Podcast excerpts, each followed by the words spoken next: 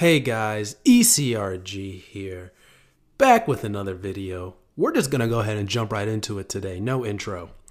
So, we got a question today from one of the subscribers on the YouTube channel, and the genesis of their question was I am interested in a CRA career, but I find it very hard to find a position.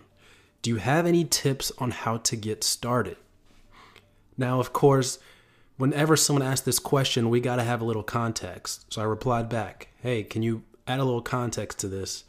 Uh, what kind of experience level do you have? And, you know, what, how much experience do you have in clinical research? Uh, and basically, that's that. Or do you have any working experience prior to that? So this person later says that they have a degree in biochemistry in which they graduated a few years ago. They have 90 hours of clinical research volunteer experience, which is good.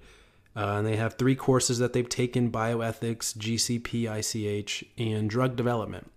So that's good. They have some background coursework, they have some volunteer experience, and they are a science degree graduate. So, what roles does this qualify this person for? Well, obviously, entry level roles. Clinical research associate is no longer an entry level position. Unless you get into a clinical research associate training program, you are not going to be able to get a clinical research, become a CRA without experience. And those training programs are very competitive because you've got people with experience wanting to get into those, with a year, two years, three years experience wanting to get into those programs. But occasionally, there might be an opening for somebody with no experience. Like I've heard that even now, you know, companies will let one person in with no experience to these programs, but you've got to keep in mind that there are people waiting to get it to be CRAs that have plenty of clinical research experience.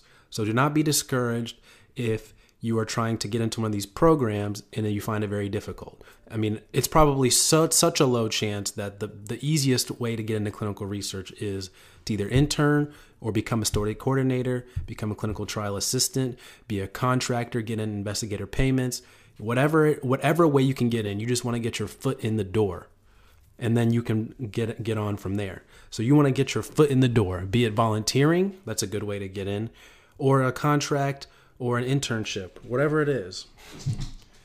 Uh, you just want to get your foot in the door and you can take it from there.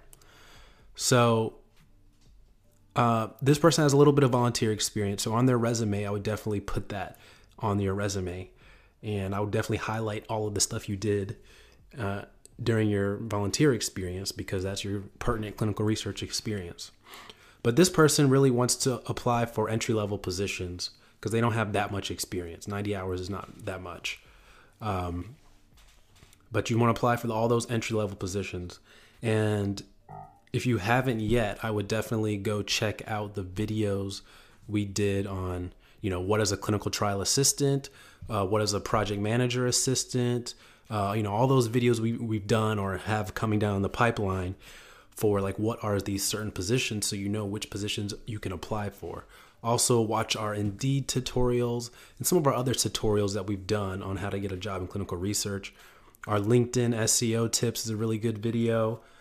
Um, you know, we, we do a wide range of video topics on this stuff, and we'll do more if you guys like them. So definitely comment down below if you like to, if you would like for us to do more content on getting into clinical research.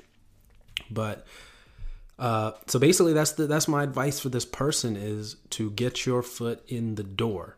It is very unlikely you're going to become a clinical research associate. Like very, very unlikely. Like one percent chance.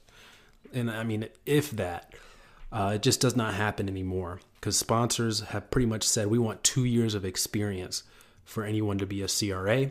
So they want two years experience, clinical research experience. And that's pretty much what recruiters are looking for is two years experience. Occasionally, CROs will try and make the argument that you know our training program is equal to two years experience. We put them through three to six months of intense training, and they're acceptable to be a CRA. So that can happen. It just depends.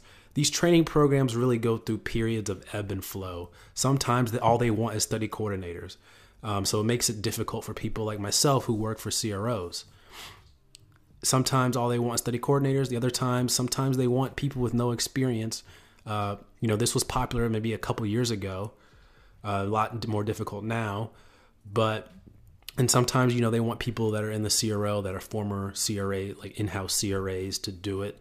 You know, they really just pick and choose. So when the time is right, you got to jump on it to be a CRA because it's hard to get in, but people tend to stay in there for a while and retire as CRAs, or they stay in there or become project managers after, or whatever the career path they choose.